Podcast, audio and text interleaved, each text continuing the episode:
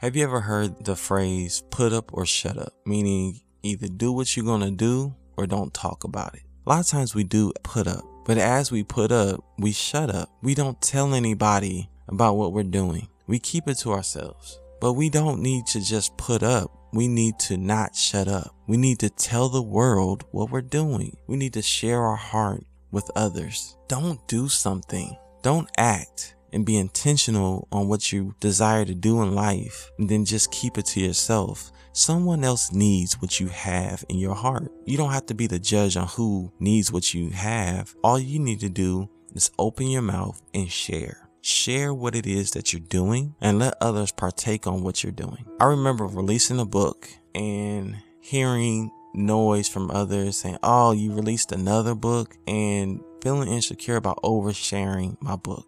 I knew that the book could help a lot of people and that it could inspire others to follow their dreams and go after what it is that's in their heart. But because I became overly conscious of how others would receive what I was putting out there, I didn't want to spam people and give them so much information about the book, so I shut up and I stopped talking about it. I stopped telling people about this good thing that I created, and I allowed it to go dormant. And because I shut up, no one was reading it. And the lesson that I learned is when you shut up, you're closing yourself off to a world that needs what you have. So if you're doing a good work, don't be quiet about it. Shout it from the mountaintops. Tell someone about it. It might not be for the one that initially hears, but it's for someone. You must find your audience. Your audience needs what you have. You won't reach that audience if they don't hear your voice. They must hear you. They must see what you're doing. So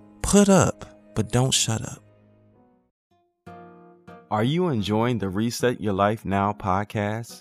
Subscribe and leave a review on iTunes or on your favorite podcast platform.